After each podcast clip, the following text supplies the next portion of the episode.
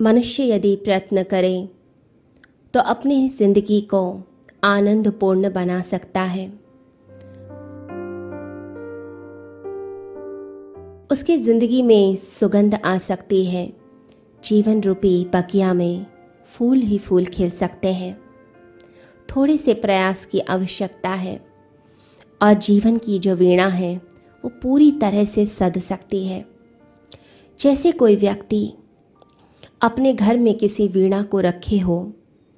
बहुत साल से वीणा पड़ी हुई हो। उस पर धूल पड़ गई, उस पर जाले लग गए। कोने में पड़ी हुई है, किसी का ध्यान भी नहीं है। एक दिन परिवार के किसी सदस्य का ध्यान गया। उसके मन में विचार आया कि मुझे एक महान संगीतज्ञ बनना है। मुझे इस वीणा को बजाना है। तो वो उसके पास जाता है, जैसी स्थिति में रखी है, उसी स्थिति में उसे पकड़ता है और उसके तारों को छेड़ना शुरू करता है। परंतु वो कितना भी प्रयास करे, शुद्ध संगीत उत्पन्न हो नहीं पाता।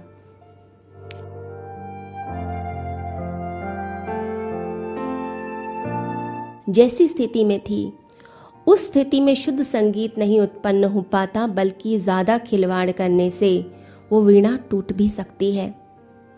यदि हम चाहते हैं कि उससे शुद्ध संगीत उत्पन्न हो तो सबसे पहले उस वीणा को स्वच्छ करना पड़ेगा, साफ़ करना पड़ेगा। उसके तारों को बदलना पड़ेगा। जब तक हम तारों को नहीं बदलेंगे, उसके स्वरों को नहीं मिलाएँगे, उसे ट्यून नहीं करेंगे, तब तक शुद्ध संगीत उत्पन्न नहीं होता है।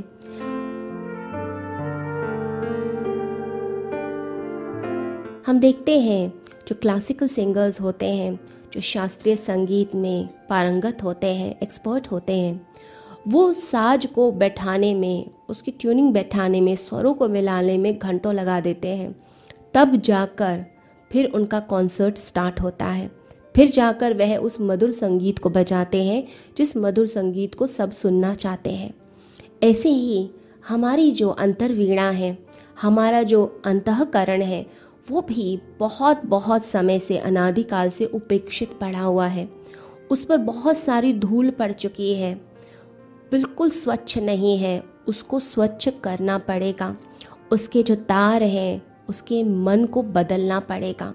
जब तक हम अपने आप को बदलेंगे नहीं, अपने आप को साफ़ नहीं करेंगे, अपने आप को स्वच्छ नहीं करेंगे, अपने अंदर परिवर्तन नहीं लेकर आएँगे, जब तक ये चेंजेस नहीं आएँगे, तब तक हमारी ज़िंदगी में आनंद भी नहीं आएगा। हम वास्तविकता में आनंद को चाहते हैं तो उसके लिए सबसे पहले अपने आप को अंदर से चेंज करना शुरू कीजिए।